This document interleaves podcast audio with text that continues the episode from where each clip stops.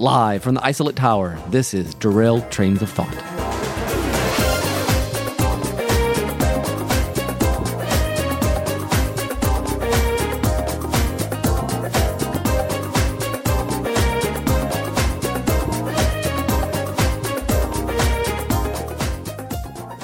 All right, Tim, welcome. I know we kind of need to keep our voices down Yeah, here, There's a lot of studying going on. But uh, this isn't this isn't NPR. Um, um, and I think we found I think we've somehow managed to find a relatively safe room where we can talk. There's not many people here. It's a big place. well, yeah, yeah, It echoes a little bit, but yeah. I mean, it's very it's very peaceful, except when the the guy with the book is kind of looks up and glares at you. yeah, I wouldn't want to make. Yeah. Yeah, thankfully, I think we found another room that's uh, you know I don't actually want to whisper have have people. No, that'd be a hard. That'd be a hard podcast. Yeah, yeah, it'd be hard to listen to. I think, but uh, it's it's a very studious place. And I a bit- really kind of feel and just go go sitting in for a little bit. It sounds kind of interesting. yeah, yeah, A little mind numbing after a while. but- yeah. It part of me would also be really curious to explore this this island that we're Yeah. on. Like the, it seems very like it almost kind of makes me think of like a Renaissance fair almost. I think maybe we'll have to go. I hear there's some weird little creatures running around too. Oh yeah, Yeah, Some friends with. See, check out the wildlife. Yeah, and- exactly. so cool. I'm happy to be here at Isolate Tower with you. Well, I'm glad because I don't want to do a podcast by myself. It's probably it's probably quite the uh, the change from uh, what kept you from podcasting with me last month. the youth event. yes, it was quite uh 2,200 youth all uh for what four or five days. Giant, very loud music that like makes you feel like your your organs are shaking around inside of you. yeah, very different than here. Yeah, Good nonetheless, but very different. that's good. They had a good time. Yeah, it Good- was a, good it was a good conference. Great speakers as always. Yeah, it went, it went really well. Um, besides that, I guess we'll go ahead and start the study place, Story School.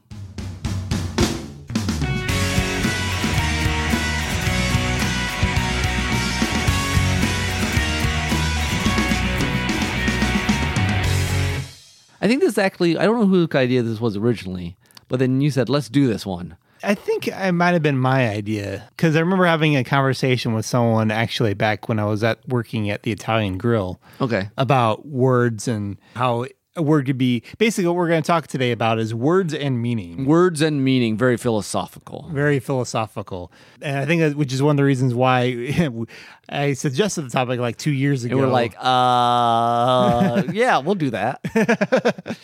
been been kind of putting it off but you know this is uh the conversation i had with the guy was basically I don't remember how it came about now because it's, it's it's been a while. But I was working talking with a coworker, and his uh, perspective was this whole sort of words can be mean pretty much anything you you make them to mean. You can choose to mean because we invent words. We come up with words to describe our, the world around us. Twas brillig. What? Twas brillig and all the mimsy toesed wa- wobbin mimsy in the way. Yeah. Um, Jabberwocky. You ever read that poem? Oh, okay. The Al- uh, Lewis Carroll just made junk up. So. Warble sword went snicker snack. Pretty much. Anyways. well, Dr. Seuss did the same thing. Yeah, exactly. Sorry, horrible sidetrack. I just had to say twas br- brillig. But another aspect of this too is that we live in such a visual um, media world nowadays that um, there's not even necessarily a great focus on what words are trying to say. That's They're just true. kind of a means to an end. We kind of stick words together to make them do whatever we want them to. In an internet culture, it's too long didn't read. You just kind of skim the headlines, and Yeah, exactly. And that like- words are simply informational. and it can be sort of a mindset for some people even like I, I've, I've heard of people who will like a friend of mine was telling me about one game channel he watches on youtube where uh, it'll be two two guys play it together but the one guy who's playing will usually just kind of skip past like all the introduction or all the text screens and then he'll get to that gameplay and it's like wait what am i doing because, because he had no patience to actually read what was in front of him I, when I was young, I had a friend who played role playing games, but he didn't much care about all the talking. Uh. I'm like, why are you playing a role playing game? That's like half the point. At least for me, it was. Yeah. But the a quintessential sort of conflict between the modern visual and like old school, the importance of words. I always go back to think of in undergrad at uh, Taylor University Upland. There was an art school there, and the senior one of the things the senior art school students had to do was a special display, the senior display. Okay. There wasn't always room for it in the like they have a little art gallery, but there wasn't always room for everyone's all the seniors. So sometimes it would be in other places like in hallways or at the library. Well, in one time they did a thing in the library out in um, before you got into the main area where the books are. I don't know if Yeah. you you've, you've been to Upland Library maybe A few times, yeah. um, there's kind of a lounge area out there. And so this time there was he had a display out there, and his whole theme, I think I think it was two guys actually. The whole theme of the art display was "Words are dead, image is king." And uh, As a writer, I protest. I don't remember all the details of it. I think they, they had some big easels and things like that, and all the the paper on it was made up of pages torn out of old books. Okay. basically, and, you know, just kind of plastered on Yeah. the walls. I think there was a, uh, I I think there was a TV with a with a woman or a face or something uh, like a talking head, basically, Yeah. but you couldn't hear what they were saying. They were talking. Okay. At least I- if I remember, I think that was part of it. That may be something from Doctor Who. I don't know. Um, and I think there was also like a, a bicycle that was covered in these papers. Okay. No one really understood what the bicycle was for. but anyway, that was kind of the theme of the thing. Well, the same time this came out, I was in a uh, basic rhetoric communication class because my major was mass communications at Taylor Upland, and I was there mostly for video and media stuff. So I, having to go to a rhetoric class that was all about like studying Greek philosophers was really not my thing, or and really not the thing of the other sort of people. but it was a it was a requirement at that time Yeah. of uh, being part of the communications department to take this class. And the teacher of that class was this uh, upper 60s, little old, like five foot four woman.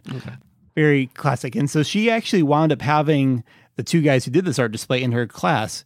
And she said, When I saw your display, I was so profoundly disturbed by it because I've devoted my entire life to words and teaching Yeah. students the how important communication is and having the exact words. And she said the only thing I could, the only word I, I could use to convey my disturbance by this was would be rape, um, which is like okay, that's a little extreme, but you know she, you know, this is the word on purpose. yeah, she uses that word on purpose. Yeah. Um, and it was it was an interesting conversation for because our class is made up of people who were you know wanting to go into public relations Yeah. and they did value um, the you know the written word and you know, that kind of stuff. And then some of us who we value that sure, but it wasn't really our primary focus Yeah. But it was interesting to kind of get into the mind of one of these artists. I think I remember one thing he said is, is like, I mean, he felt very, he, he was flattered in some ways, but that he managed to elicit such a strong reaction.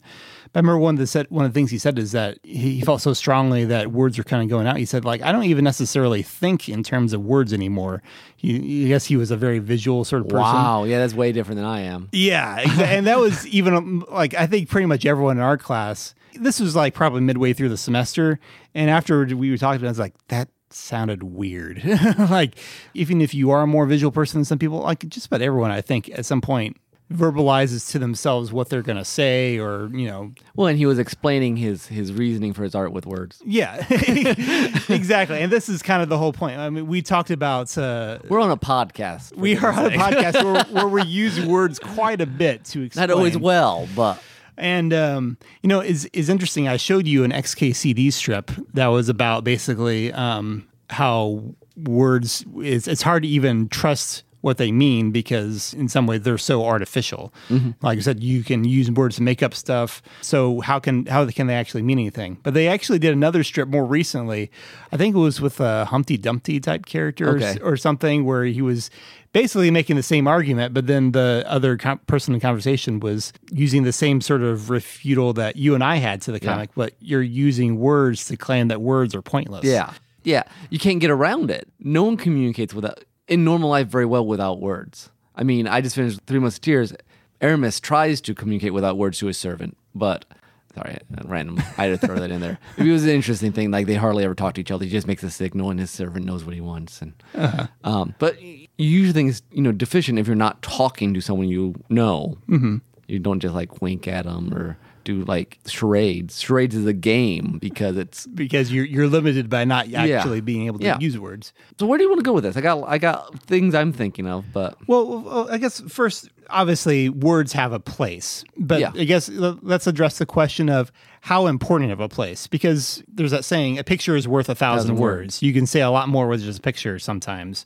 So, what is the value then necessarily of words? Obviously, some are usually you can't do without. But It's, it seems like when we talked, I was listening to old podcasts. I don't remember which one. When we talked about kind of visual versus written medium, Mm-hmm. the problem with visual stuff largely is that they're much more ambiguous, it's more open to interpretation. more open to interpretation. Words are specific.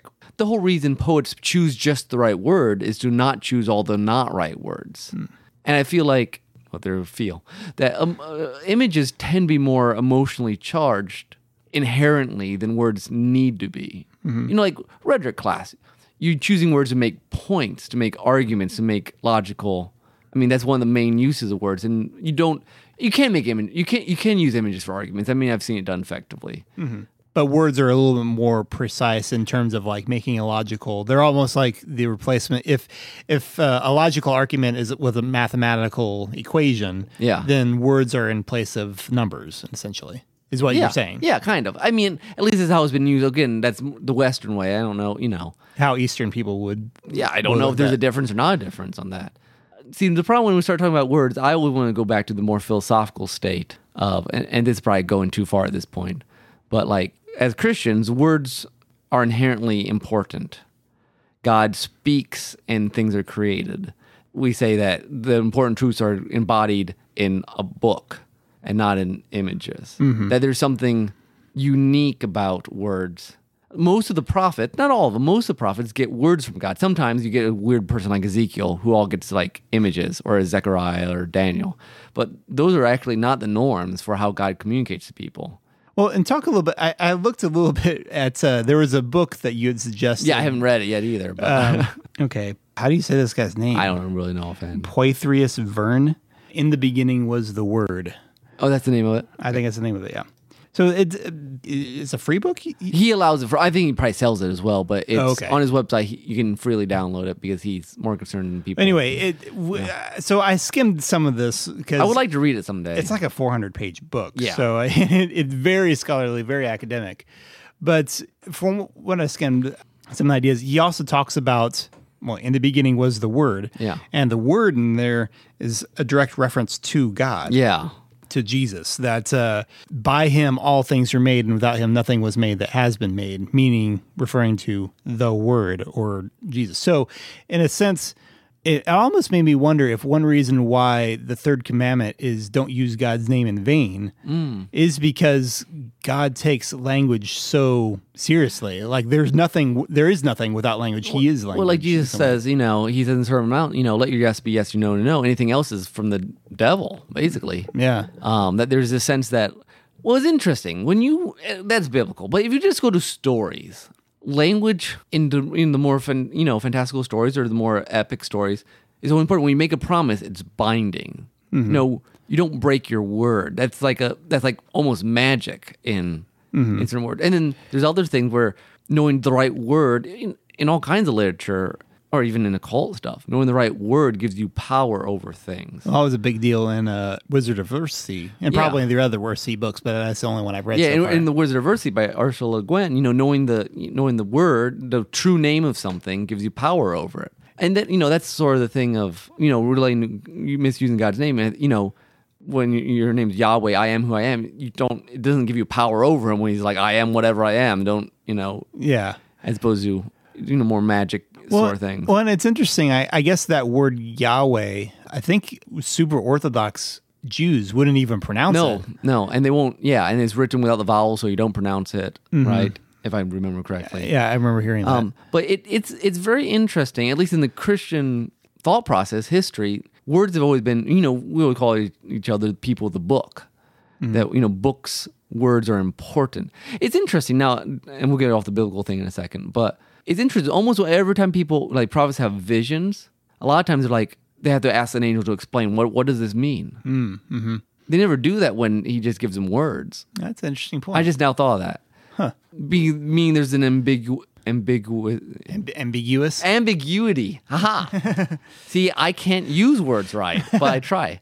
When it's interesting, poetry. You know, people usually say the highest form of literature is poetry because you use the least amount of words to communicate the most amount of stuff, Ideas. ideas. And you know, we've always kind of inherently thought poetry was elevated. I mean, a lot of you know religious literature is in poetic form or epics. You know, used to be poems because that was a higher form. Well, it's sort of a dance because it's mm-hmm. like a dance between words and, and rhythm. Yeah, and re- yeah, exactly. You you have to pick very specific words not only for the meaning but for the sound and for the the pace.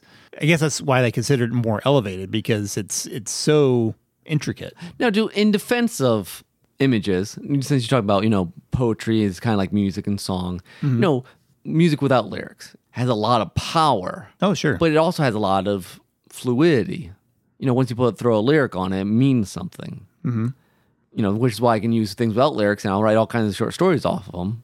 But someone else could listen to the same thing, get something completely different out of it. In theory, a well-written piece of thing is trying to communicate something specific. Now, people can misinterpret it, get different things out of it. You might Oh, want sure. them to get certain different things out of it, and words do change in meaning. well, yeah, they're, they're- the same word can mean different things in different cultures. Exactly, or even just in different sentences. Yeah, that's true. So, I mean, English is a particularly pliable language in that way. so I mean, there is a certain truth that words are fluid. Yeah. Well, and I think it's interesting, you know, one of the very first jobs God gave man was to go name things. Yeah, that's true. I mean, it's pretty remarkable when you think about, um, of all the things you could do. yeah, like uh, it's our first act God gave humans was to be creative in a sense. Yeah. like because obviously God had His own names for giraffes and elephants and things like that. Yeah. and our English names for those things now are different than probably what Adam would have come up with. Yeah. but language itself is sort of a human means of imitating God. I think. It's Yeah. of of creativity of Well, and I mean, expression. even from a, a non-creative point of view, language is really the thing that separates us from the rest of the animals. Nothing else has the sort of capacity for language. I mean, brain-wise, neurologically, like infants and two year up to two, three year old are just they're hardwired for language. Mm, mm-hmm. They learn language at an absurd rate. You know, which is not an easy thing to learn when you think about it. Or if you ever try to learn language when you're not two. Yeah, a, a different language. Yeah, exactly. yeah. Well, it's interesting. Sorzum, which is a book which was coming out this fall. A book that uh, you wrote and, edited and, with- with Nathan Aaron uh, Also- who had- had also wrote on it. Mhm. Um, but it was interesting because I tried to write a character who grew up kind of wild child, you know, raised by wolves sort of mentality, never learned language, and then have the early chapters where he has this encounter and suddenly words exist Hmm. in his and try to communicate that there was a certain level of being he had, and that once words encapsulated reality, that the way he thinks about things and, and views himself and can process past and future completely changes.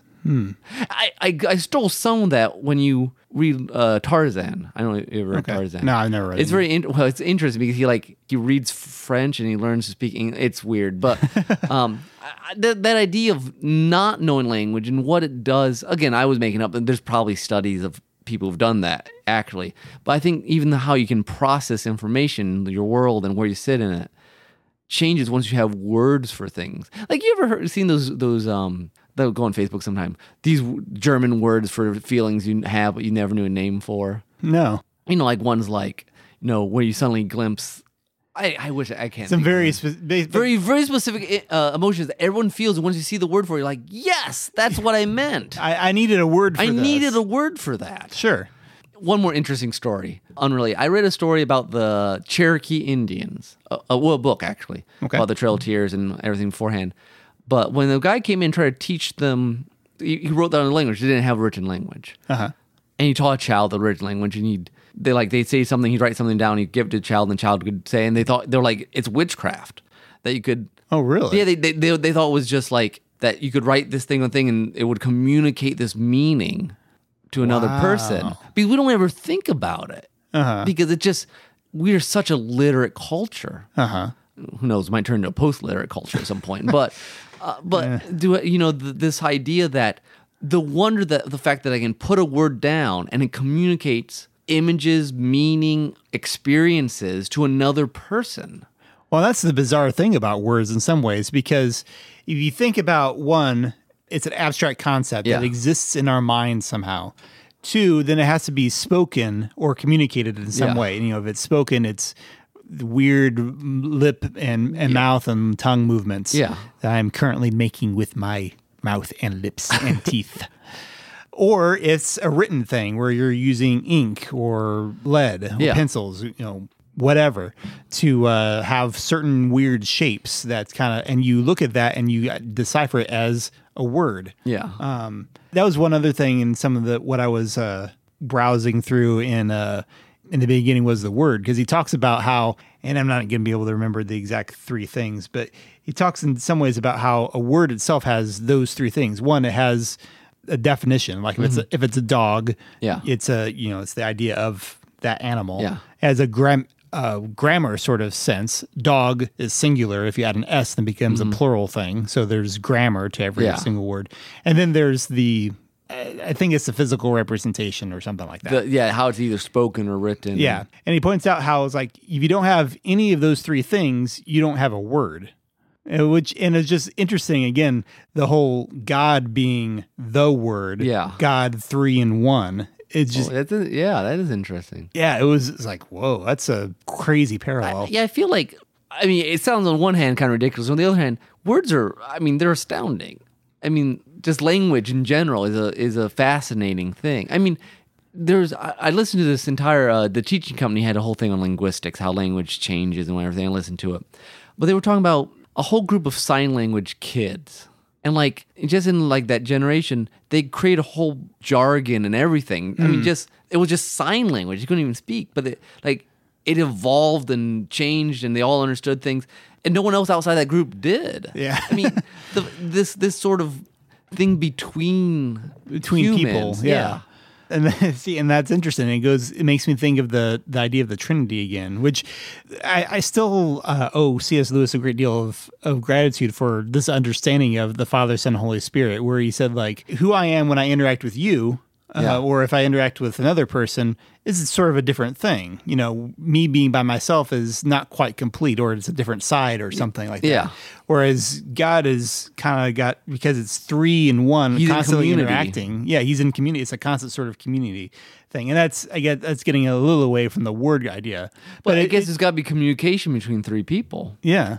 So or three person. Yeah, how? Yeah, one of the other interesting things about being in a communications program and it's interesting taylor doesn't do that now now it's the there's a media program and there's communications Okay. thing which i understand there's i think there's advantages and disadvantages of doing that you're definitely more focused in on the actual um you know if you want to be a cinematographer you don't necessarily need to learn some of this other theory, Yeah. theory type stuff and there's certainly some theory type stuff that i think really has very limited use outside of academics but one of the things I, I, I do recall from even like public speaking class and thinking this is either really useful or the most blindingly obvious thing that we just don't think about It's just the when we communicate from one person to another, I'll have in my head something that I think I, I will understand perfectly clear, and then I try to translate it to you. It comes out of if you were Nick is watching me Yeah. point point to my head and then point to my mouth, but you can't see that. closed captioning available.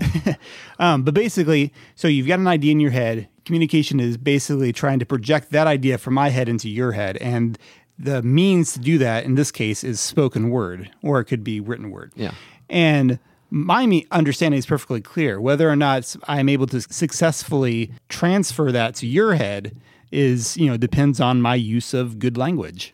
to reverse it, it's interesting. A lot of times, I know people and or myself, we don't quite know what we think until we verbalize it. Oh, that's an interesting point. You know, until you write it down or until you tell someone, then you're like, oh, that's what I meant. Like sometimes putting things into words helps you make the connections that you couldn't make if you were just you're just thinking about it. and I, th- I think we've we've accomplished that a couple of times in story school. Well, many times in story school. we're like, we go, what are we going to talk about here? And then we, we by the time it's like, wow, I learned something. Yeah, exactly. So, so there's something magical to happen.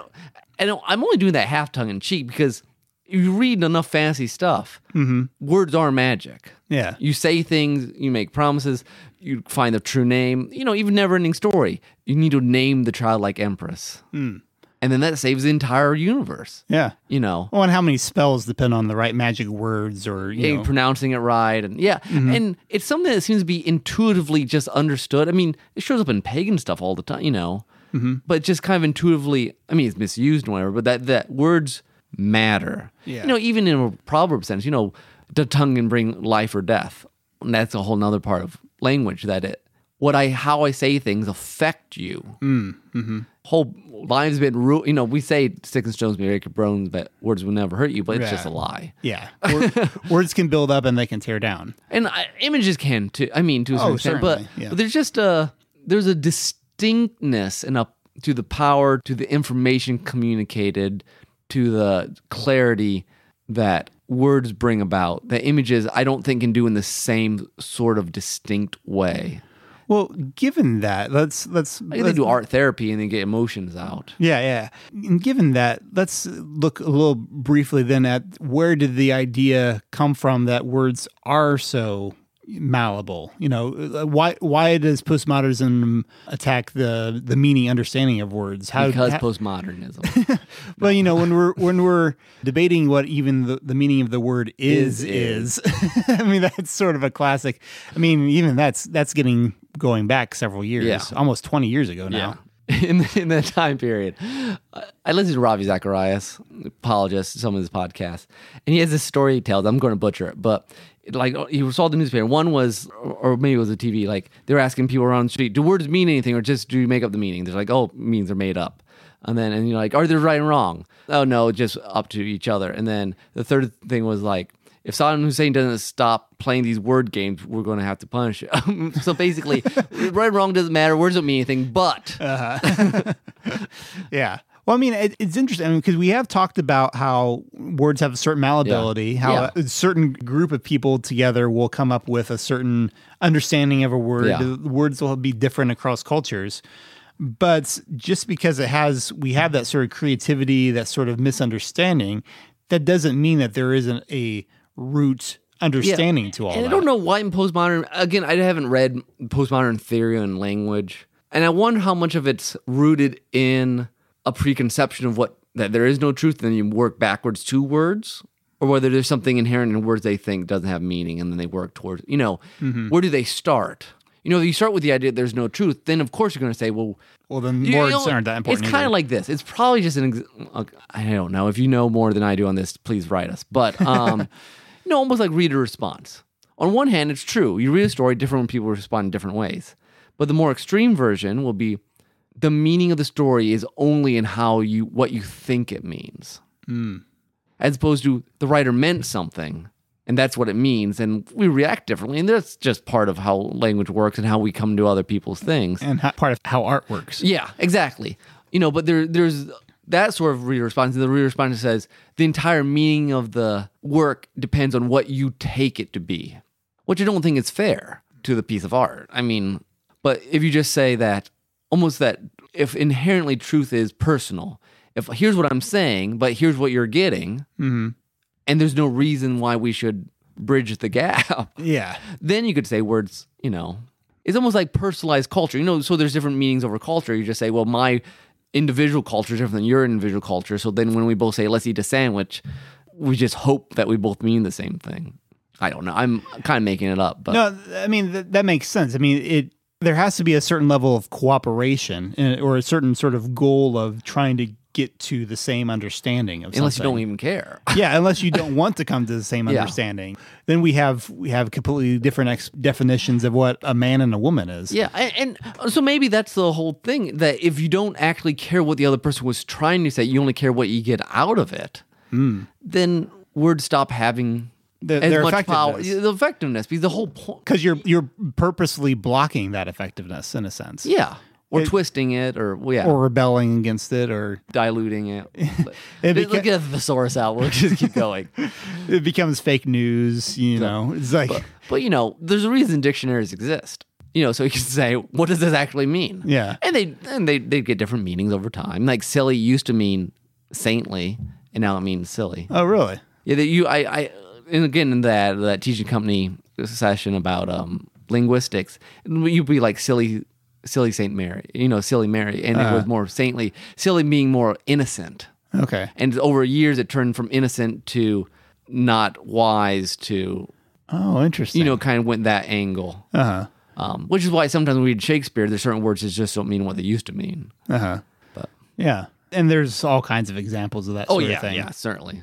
I'm all over the place this po- short, short story school. I'm like, let's just tell stories today. So, what what should writers and storytellers take away from this whole conversation? Uh, Abandon words or uh, or use words? Well, okay, I'm a writer, but I would I think I think I would encourage writers to not just use words as like I'm just going to try to be workmanlike with words, but really care about words. There's a lot of power, and anyone who's read a good book knows this. Mm-hmm. You like the book because how it's okay, not everyone, but there- there's certain type of book you like because of how it's written. Mm, mm. And that's because of the words they chose, not just because the plot. If you only cared about workmanship, about I'll just get the plot through, that's one thing. But there's so much in you read the story because how it how it says it, mm. and that's something that you know is a person who knows how words work. And I think creators or viewers find those things that make you think, I'm glad he wrote it this way, and then see like that's why you care about words, and then try to do that in your own work. Yeah. It's not just you know another story real quick. Summer, I think Summer read um the Maze Runner or no, listened to an audiobook. She says it's wretched as audiobook really. because it's just so well. Summer's very tuned into pretty words, Uh, but it's very just blunt and and and clunky and you know just very action action action action interesting. without the I don't know. And Natasha didn't it quite as much reading it, but Uh-huh. when you hear it out loud, it just it feels like it's like yeah Well, you know, it's interesting. When I, I listened to parts of the Silmarillion audiobook, and the thing that surprised me in some ways was the the guy who read it. He did a fine job, but it was but it was a different. I didn't listen to the whole thing. Yeah. But it was almost more of a I'm trying to even sort of. I don't, I don't know quite what the if it was a different accent. the or- right words. Yeah, exactly. Is re- is, I need the right words to describe it. I almost had a kind of a, a Celtic or a not even Celtic is not, not the right word. It's, it's the sort of guy that you might picture if he was like a druid, Okay. r- reading it or something like that. Yeah. Whereas I think because of the the Lord of the Rings movies, and you have you know you've got Galadriel talking very, yeah. Yeah. and uh, it's much more ethereal, which is how I had usually read a lot of a lot of it, and so not Yeah. necessarily in Galadriel's voice, not that specifically.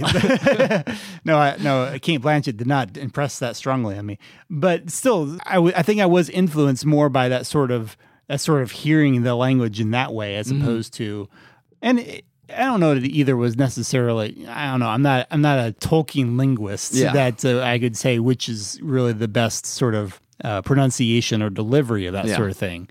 But it is interesting that even the the sound of it carries a different sort of sort of vibe. Um, but I get that might be another sidetrack. So yeah, I, I mean, I think I think all writers should have a, a high view of words. Hmm. Um, and maybe sometime we should do a whole thing on imagery. Um, That, that would be an interesting because- counterpoint to this.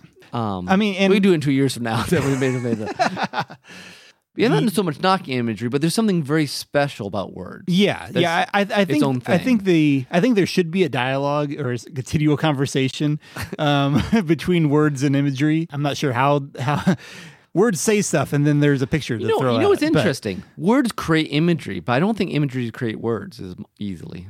well, you have to like interpret imagery to, Yeah. through words, basically. to- Yeah, exactly. I mean, I just random. yeah. It's it's interesting, but anyway.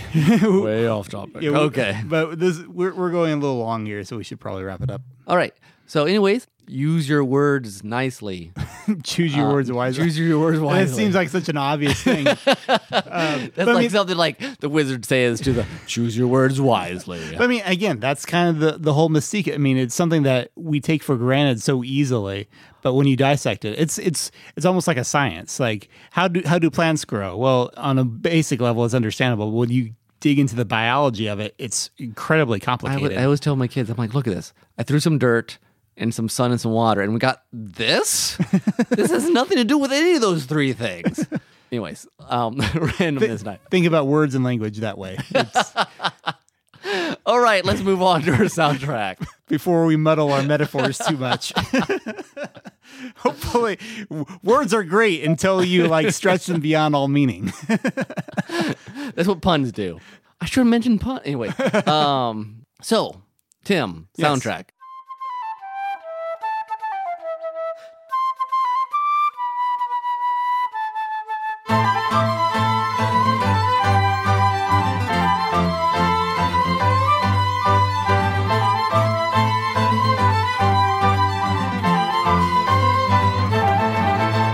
I guess it's mine. Is I think it's yours first. Yes. Okay, I looked at lots of options. I went for something only vaguely related. So the ti- some things you need to use words for, and some things you really shouldn't.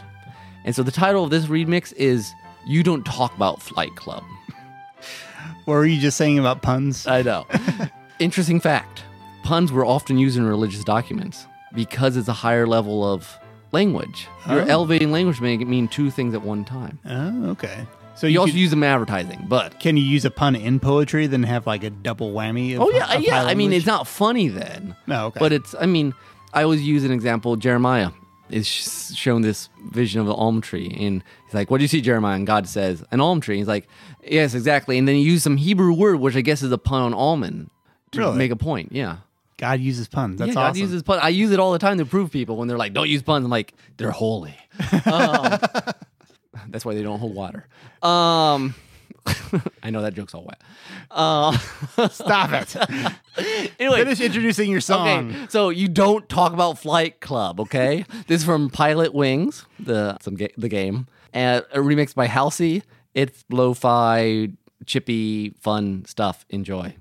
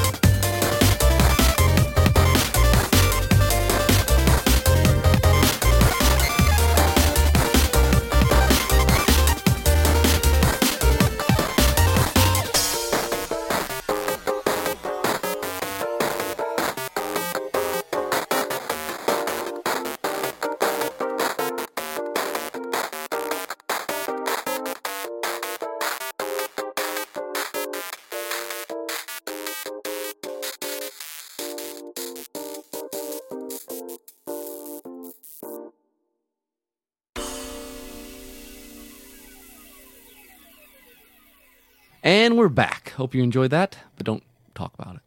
All right, Tim, uh, it's been a little bit. Let's do our take. On Tales.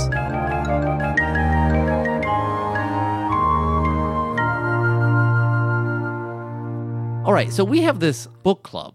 Yes, I think we've talked about it. a we little bit mentioned it, and we read Earthsea in it. Actually, that was our first book, I think. Oh yeah, it was. So we mentioned that we, we like name drop. It's a good way for us to get new fodder of things to talk about. Yes. nothing else. Yes, and it's nice that we can both talk about it as Yeah. opposed to something you've read or Yeah. something like And. I name dropped Musketeers too tonight. That's true. Which I didn't read that one. It's a long one. The book club itself has been uh, struggling uh, in uh, consistency a Well, little bit we had a couple really long books this spring Yeah. that slowed us down, and one of them, which we're going to talk about now, is the Book of Strange New Things by Michael Faber. and this was one that uh, I think it was. This was your suggestion. This was my suggestion. I had heard about it a couple years ago. Um, World Magazine had picked it for their book, fiction book of the year, and it had been book of the year at various other places as well. Yeah, I and I think they largely picked it because it's a secular book, but the main character is a missionary, a Christian, um, and it's one of the rare occasions of a secular uh, story communicating what it's like to be a Christian in a pretty you Honest know, way. honest way, very you know very uh, Not derogatory, just real. yes, complimentary. Yeah. So ways. here's the general. We don't want to say we can't say a lot about it because the book's Yeah. an experience, and we'll talk a little bit about that. But Yeah. the main plot is that Peter is a Christian, a pastor, and he gets chosen to be a missionary on a foreign planet. Where these aliens have already heard about the Bible from a previous person, and they're called Jesus Lover One, Jesus Lover Two, Jesus Lover Three. They're very alien, and um, they call the Bible the Book of Strange New Things. There's other stuff in the plot, like things are happening on Earth. He's separate. His wife has to stay home on Earth, Yeah. and he's on this planet Oasis. And there's a lot of weird stuff happening on both planets. Yeah, a big part of the story is his emailing, basically, for lack of a well, they have their own. It sounds but- really boring, but but his communications with his wife is a big part of it because they, of course, separated by untold miles and this long distance, and they miss each other very much. And so she tells him about things that are going on on Earth, and it's really like catastrophe level stuff. yeah, like really bad, like end of the world sort of disasters. And meanwhile, he is he's working with these very unusual, you know, creatures, and also kind of an odd duck, even in the other with the other Earthlings that And the- he's work he's working with. One of the main themes, and there's lots of themes. It's a very literary book. Yes. um, about 500 pages. Um, but one of the main themes really is communication and, and how we relate to other people or don't relate to other people Yeah. well. Well, there's a lot of levels. So h- him trying to communicate to his wife when they're in very different situations is a big one. Him trying to communicate with these aliens who speak very strange. I mean, they speak English, but they have a they have their whole other language, of course. But even even their their Concept communication of- things is different. Like they, the- they purposely. It's interesting. I was thinking about this in our previous discussion. They purposely use his language a lot of times because they don't have a equivalent word for. To, to say something. And they analyze at some point that their language is missing a lot of different ideas that the human language has, like their thought. And there's and there's reasons, for it that we reasons won't yeah, get we into won't now. Um, and then even his coworkers are communicating with them is just one of the amazing things about this book is you just feel kind of disoriented for like 400 pages. Yeah, In uh, a good way. I mean, in a in a very purposeful way. You just feel like you're you're un like you just can't quite get a hold of what's going on, which plays really well into some of the themes. Well, and it's weird because like it's not as if it's like oh, it, it's just a very slow sort of you you can't quite put your finger on what you don't understand. Yeah. is is the main thing. Like he explains things well enough. It's not like No, it's not. You're completely it's not vague. It's not vague. I mean, it's very well written, very, but it just you're just missing something, yeah. There's the constant feeling of disorientation, in, in which is which is astounding, honestly. I, I mean, it can. um, I'll be honest, it can also be frustrating at times. you just like, please, I just want some things to start making a little more sense. Like I, I have such a good grasp on all this other stuff, but why? What's why is this so feeling off? Okay, so we can't reveal much more than this, Tim. Yeah. So, how, what do we want to say to our audience about this book? Um, So, uh, let me start with this. I think the book is a very enjoyable read. I think the ending is very ambiguous mhm. and is where people have very different views, or even maybe is a failure. The the, the ending is almost unsatisfactory, or is depending on How you look where at it? where you look at it. Um, and there's so many different readings of certain things. It's not as if when you sort of get a better grasp on what things are, it's not as if that's disappointing in a sense. No. Like it wasn't like that's a cop out or thing. No, there's good answers to things. But like, mm, It's hard to explain much. yeah, but it- there's still sort of a for a 500 page book. It almost feels like it could have been like another hundred pages, Yes. like yeah. easily. Like if you had just a little It bit more, It sort of kind of just ends, and there's I think reasons why you could say it just ends there, but there's a lot you say, but why not another 50 pages and just yeah. finish stuff almost- up? The fact that it almost feels a little too short is kind of ironic. But there's a lot of themes of faith, themes of love, themes of relationships, themes of communication. Yeah. Um, and you can read them different ways. Like the faith one, I know you read slightly different than I did. Yeah, well, I- and not even yeah toward the end. It's, Yeah. it is interesting though. I and I I don't know how much that is because for a, a good portion of the book, I was convinced that the author, like I've never seen an author communicate what it's like, at least some of the the thought processes that Christian has so honestly and so well. Yeah. So I thought for sure the author must be one. Um, later, I found out that's not the case, and it was made it much harder for me to interpret the, the end of the book, you know, as is not being reflective of the author's worldview in that perspective. Yeah. But one of the interesting things about Peter, the character, is that you know he's constantly trying to understand, and kind of help other people. He want he asks questions about Yeah. their circumstances and things like that. And I don't think he even realizes why he doesn't connect with some of the other people, some of the other Yeah. humans at the base, as well as he might have connected with people elsewhere because Yeah. he had different he had different sort of routines. And Yeah. these people, at, th- this, these, these humans at the Earth base, are there's something different about them, and Yeah. it's, he has a harder time connecting with them for some reason.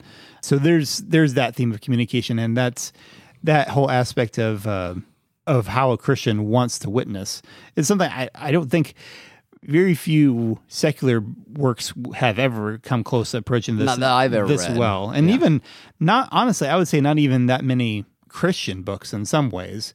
I mean, granted, I realized while reading that it's been actually been a long time since I've read Christian fiction Mm-hmm. in general. So I don't. I I'll I'll be honest. I don't really know what the current status of that is. Um, I just know that I would say from rec- Christian films of the last decade, this is probably a little bit more honest in that way in some in some ways. I guess I would recommend to people like literary works and don't mind Ambiguity. ambiguity at the end. I mean, again, while it's while it's the Christian presented very honestly, it's not a Christian novel in the sense that you're not going to get a nice Christian message. At the message at the end. I think I think there's a lot of truth in the book. Yes. About Sure. life and people and stuff. But I think it could be frustrating for some people. I mean, it's kind of science fiction, it's kind of drama, it's kind of mystery, it's it's kind of everything. It, it's really unlike any other book I've ever read. it I think that I would recommend to people who If that like- sounds interesting. Exactly. If you think that's cool that to read a book that's just different, Uh, read this book. If you like, but I don't like different, don't touch it with a 10. But Yeah. it's it's just a weird, a fascinating, weird, strange book of new and- things. Yeah. not only do you have to be okay with the ambiguity, you have to be satisfied with like understanding that you're not going to get everything for like 400 pages. Yeah. That's a big. It's a big commitment. But like like my sister Summer, I think would love it. Hmm, Um, like Zach, probably not. okay, Um, that's fair. something like that. Anyway, so that's the book of Stranger Things. Would you recommend it to that sort of people? To the specific set of people we've recommended it to, yes. Yes. Okay. I didn't know if you had other people where you're like, no, I don't agree with you. You know. No, So- like like I said, it's it's a book. If I was still working in a library, I'd, I'd only have to be able to recommend it to a very specific audience. Mm-hmm. It- I can see that. Yeah, I don't think it's so. I don't think it's necessarily a book for everyone. No, but it's certainly if you want it, like it'd be a great book club book. There's a lot to talk about That's that's that's if possibly if you're a literary book club. yeah, So, all right. Do All we right. have time for something else or not? yeah, I think so. Um, because I wanted to cover this is not necessarily. We're going to include this with our take on tales because it's sort of a real life story, I guess. It's it's only place it fits. Yeah. By the time this podcast comes out, it'll probably be like a month old. But if you've followed me on Facebook or Twitter, you may have seen me talk a little bit about a kerfuffle that came up in the Muppets world, in the Muppet fan community. Actually, it was a it was a Muppet fan site that I follow regularly, toughpigs.com.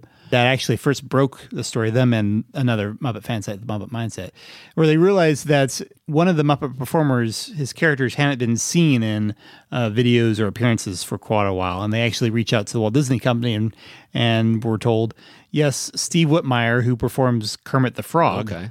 um, is no longer uh, working with us, and we wish him the best, et cetera, et cetera. And that's all we knew for a little bit. And we're like, wait, what? And, so our first thought when this news broke was that, oh man, I wonder if he's not doing well. Because He's one of the old guard, right? He's he is fairly old guard. He's he and Dave Goelz, I think, are the only Muppet performers still actively. Well, they were the only Muppet performers still actively from working from that were on the Muppet Show. Okay. Steve Whitmire was pretty young at the time, and he didn't have like Rizzo started on the Muppet Show, but not until like season five. Okay. I think Steve Whitmire was there a little. I think he started in like season two, but he was doing background characters for a long Yeah. time, and you know supporting uh, that kind of stuff. I think he did like Ralph's other hand while Jim did Oh, yeah. Anyway, the Muppet performers have always been such kind of a, a tight knit group and uh, such a love for that sort of thing that it was inconceivable that one would leave or become fired. Maybe leave because Frank Oz has has kind of left to go on to he basically directs now. Yeah. Um, he hasn't really performed with the Muppets in a long time. But when Steve Whitmire revealed the news that he basically had been fired, like way back in October, this was a huge shock. Yeah. Um, to us, like, what what is this all about? Um, and his story when this was first announced was that basically it had kind of come out of the blue for him that they had cited some business practices or something that he had done that and he tried to work through them but they were they were just letting him go and that's and it sounded there are a lot of people that first off was like okay disney's just being a, corporate sell this is awful. But then but there are some of us that were like you don't just fire the guy who plays kermit the frog. Yeah. That- that's just not something that you do. No. like what what there's there's got to be more to this. And then through later i think disney later did a press release and then even the henson kids themselves weighed on. And their story was that steve had basically tried to at first it was like he was trying to interject too much sway on it you you know because the Muppet performers have a very specific understanding of who the Muppets should Yeah. be, and sometimes it's hard for because they've they've been kind of floundering, you know, off and on sometimes in the last 20, 30 years or, or so, um, and sometimes you know different sets of producers, writers, or something may not understand that.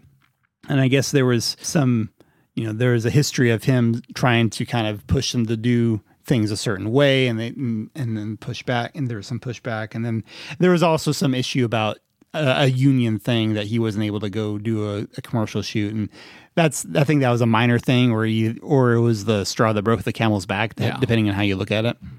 But Steve's perspective was he he just couldn't understand why they couldn't just work past this stuff. But as the Henson kids started weighing on this, it was starting to get a lot uglier.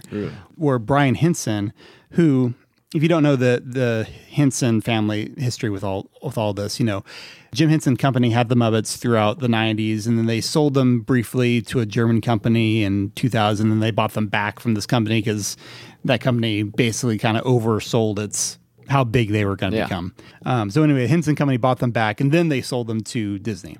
Brian said that he actually shortly after that he he had started wishing that he had let Disney get rid of Steve a long time ago. Oh. Which this is see, and this is all really surprising. The fact, and he was saying that basically his story was that sometimes he would like send emails after a project, kind of cutting down a director or mm-hmm. this, that, or other. And this is all really shocking to all of us that there is this much dissension, this much you know non-communication or d- Yeah. disagreement because the Muppet behind the scenes has always been kind of seen as just as cooperative, just as much of a team sort of thing as the Muppets themselves. Yeah. Um, that that sort of mutual respect was kind of a, a keystone of that those of us who follow the behind the scenes stuff as much as the you know the movies and the those of us who've been inspired by the, all the creativity Yeah. and so through all of this, and the sides have both sort of said different perspectives in this. I've kind of taken. I, I think there's two interesting takeaways from from all this because I, I know I'm kind of rambling, but I want to. The reason why I wanted to bring all this up and talk about it because yeah, The Muppet fan community, like I said, is kind of an unusual thing because we get so much inspiration from what they do. Yeah. It's more, it's it's a very different level in some ways than like your average TV show because it's like this troupe of actors, this troupe of puppeteers, you know, they work together and and to see them go through this, even though I hadn't really been doing as much in the Muppet fandom in the last year or so, um, it's sort of it was like seeing some family or friends, you know, going through a big heartbreak Yeah. and being completely blindsided by it. But I think there's a couple things you take away. One, anyone who's in the public eye, we really only know what they show us. Yeah. as, as much as we love hearing the interviews and perspectives and behind the scenes documentaries and stuff, it's very easy to forget that even that is still a production Yeah. there's still an image that they are maintaining with that. And I'm not saying that the image is probably still very genuine. Yeah. I was thinking back in um, Brian Henson did a uh, commentary for the Muppet Christmas Carol because he was the yeah. director of that movie, and I remember him saying at one point uh, that whole conversation, the relationship between Gonzo and Rizzo, he said is very, very much the same sort of relationship that Dave Goelz and Steve Whitmire Okay, yeah. have. The same sort of kind of camaraderie, or like, uh, you could just climb for those bars, yeah. You are such an idiot. what? What? What? And Brian said that uh, he loves that kind of stuff because that is so much like their their relationship. This very kind of you Yeah. know. And so there's obviously there is there was some affection for Yeah. each other there. So I think that is genuine. But there's there's so much more going on, and who knows. Steve may, you know, I don't want to paint Steve as if being a complete bad guy because Steve Whitmire has always been, been nothing but kind. I mean, he is Kermit the Frog in- Yeah. in, all the ways. And his perspective, too, in, in some ways, in all this was that, well, I'll come back to that in a second. But anytime he's ever interacted with fans, he's the most polite, uh, amenable. He loves interacting with fans. But there's always a lot going on the scene, behind the scenes that we don't necessarily see. Number two is that legacies are a very hard thing to manage. Because, for one thing, everyone has different perspectives on what they see in a legacy. Yeah. Um, Jim Henson is a perfect example of that. You can see that with a number of other sort of notable figures that, especially ones that died young for whatever reason. You know, you can have a lot of different people having giving their perspective on what Martin Luther King Jr. would have done in a certain Yeah. situation, and people try to point to Jim and what he did, and and it's it, very interesting in that the conversation, not really conversation, and the sound bits that you Yeah. get from both sides of this sort of struggle that both are basically sort of saying, well, one, Jim wasn't like he, he wouldn't have tolerated sort of this kind of you know no one no one actor is more important than the others. Yeah. It's a it's a group effort. Whereas also Steve Whitmire was also saying um, when Jim was first in talks with Disney shortly bef- shortly before his death, he was in talks with Disney even then to have them buy the Muppets, and they they had a very different perspective on characters and performers than he did at the Yeah. time. That you don't just get whoever to perform the thing. It was very key that one performer to one character, mm-hmm. unless for some reason you needed a stand-in for something, obviously. And so, for, in his mind, that was supremely important. Why he felt like he had sort of a cloud, why he wanted to push to do things a certain mm-hmm. way. So both of them are kind of pointing to Jim's legacy as sort of their foundation for why they do things. And I think that's important for those of us who look up to idols, who look up to people like Jim Henson as an inspiration, to not see them as a sole standard. Yeah. And that was one thing that when I when I read his biography not too long ago, and and even more recent, some other uh, book I read about how he his business methodology, I started to realize kind of where he and I were on different tracks in some ways. Not just you know, and not just necessarily from a worldview perspective, although there's some of that in there too, but even just how different people work differently. I am not going to be the ever going to be the workaholic that Jim Henson Yeah. was. um, he had an insane work drive and he was able to focus so much effort on it, and that's probably not who I will ever be. But that's not to say that even though we have these different tracks, I don't have to be Jim Henson. I can be me, who who God created me to be. Not easy being green. it's not easy being green. um, so I think it's interesting too to realize that even our heroes are not the end all be all, Yeah. and that um, those of us who try to walk in their shadows, we're gonna fail at times. Yeah. So that's that's a long spiel. I'm sorry that I didn't leave much room for you to speak. Oh no, that's no, I didn't have much to say. I I hadn't kept up with. it. I knew it was a thing, and I figured I you'd fill me in. So Yeah, and like I said, there's I knew I had a, a lot of thoughts about this whole thing because it's like I said, it's it's weird. Like I, I'm not someone that normally like focuses in on celebrity gossip or Yeah. all that kind of stuff, but uh, this is one particular fandom that. You know, I've said a lot. I I'm not as invested as some people. I don't run my own Muppet fan site not or yet. or do or really even engaged in the forums and stuff. But it's something I've always paid close attention. Well, it's been to. a big inspiration. Yeah. and you don't like to see some of it fall apart, even the back end. yeah, yeah. It just yeah, it's it's it's unfortunate, but it's you know it's it's a learning thing. yeah. So and you know even uh, um people that we really look up to, you know, we will take different things. Like I probably enjoy movies a whole lot more than Tolkien did. From what I hear, that's true. you did not much care for some of them. Man, they did not like Snow White. Yeah, that, we Tolkien article. Lewis, man, no, they They did not like Snow apart. White at all. They had a very different view of dwarves Yes, well, and they had a different, very different view of mythology than and fairy tales. And, yeah fairy tales. So they, they only saw the the beginning of fairy tale as sort of a pop culture sort of phenomenon. yeah, they probably would not like it at all at this point. I imagine they'd hate Once Upon a Time actually. Yes, almost assuredly, with a passion, um, almost as much as Zach does. No, um, Well, I, I've rambled a bit. You, anything else you want to throw in here to take on tails before we wrap I don't it know. up? Not if it's short. I thought about throw Dunkirk, we would wait. Dunkirk, yeah, that can I can wait. Next time. That'll be a longer talk, anyways. yeah, and we we want to do probably next episode we'll do our uh, annual summer movie wrap Yeah, up. which I don't know how many I've seen this summer actually. But anyways, okay. so okay, I guess that that that'll be our the end of our um, take on tales, and I guess we need to do some contact info in your soundtrack. So Yes. um, remember, we have a Facebook page, and we've been using it. so come join us. Yes, uh, give us a like. We're we've been kind of stuck at like 43 likes on Facebook. I I'd like to get us over to hump. Let's get a. We'd like to see Forty four. I, I mean fifty. I, I'm looking for 50 here.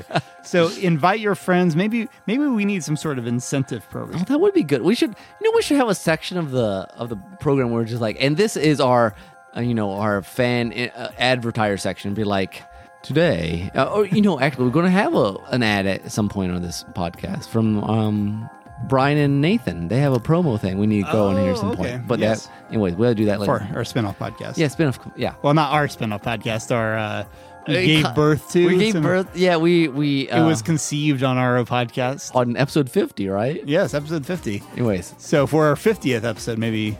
Well, I mean, for our 50th uh, Facebook follower, maybe we need to give them something. pro- yes. Anyways, we we we need to brainstorm a new little section for for our fans. I think that'd be good. Yeah, well, we've got listener feedback, but we haven't been able to use it because we haven't gotten much feedback. Well, we get- Communication, guys. Words are important. no, I mean, we actually we do if have. you never people- tell your your podcasters that you love them, they won't know it. actually, to be fair, we've had some people tell us that in person. Yeah, no. But it'd be fun to have some comments to uh, interact with. you got a lot of comments on your update, your uh, Comic Con update. Oh, that's true. I didn't, we won't have time to talk about that Yeah, now, but yeah. maybe maybe in the future episode. we should. Um, we, we just we throw them under the bus when they do comment. So, So anyway, anyways, yes. Um, Like so us on Facebook. Like us on Facebook. Uh, subscribe to us on iTunes. I mean, check us out our website, dealroadtrainsofthought.blogspot.com, I think etc. I think you covered And it. and check out the weekly hijack. We're finally getting out Doctor Who.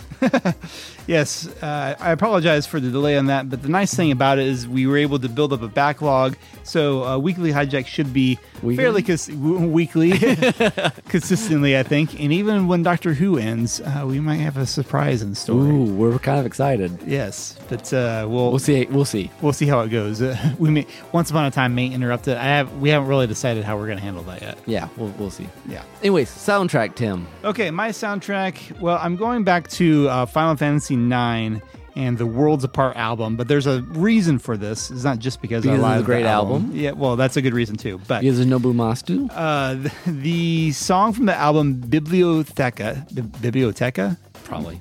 uh, slash Dreamer in the Library um, is the name of this remix, and it is by Kate the Great Nineteen, who I've I've picked her before. I love her. From Final Fantasy Nine, even. Yes, um, and I love her style. She wor- she collaborated with Chaoli, um, who provided the uh, the Latin translation for the lyrics in this.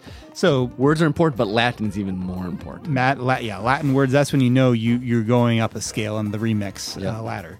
Um, and this song actually takes place if you listen to the translation, which there's a really cool video um, that With she made that I'll put on Facebook at some point um, that has a translation, and it's all about reading books and words and being inspired by by what that could mean for your life. Which seems like that might apply. I think it So would. good. So, and uh, I think we're being looked Yeah, at we, very we, we sternly. can kind of, we can kind of energetic, and it's not a very energetic tower. Yes, so we we probably should um, quietly make our way. So um, until next time, this is Tim, This is Nick.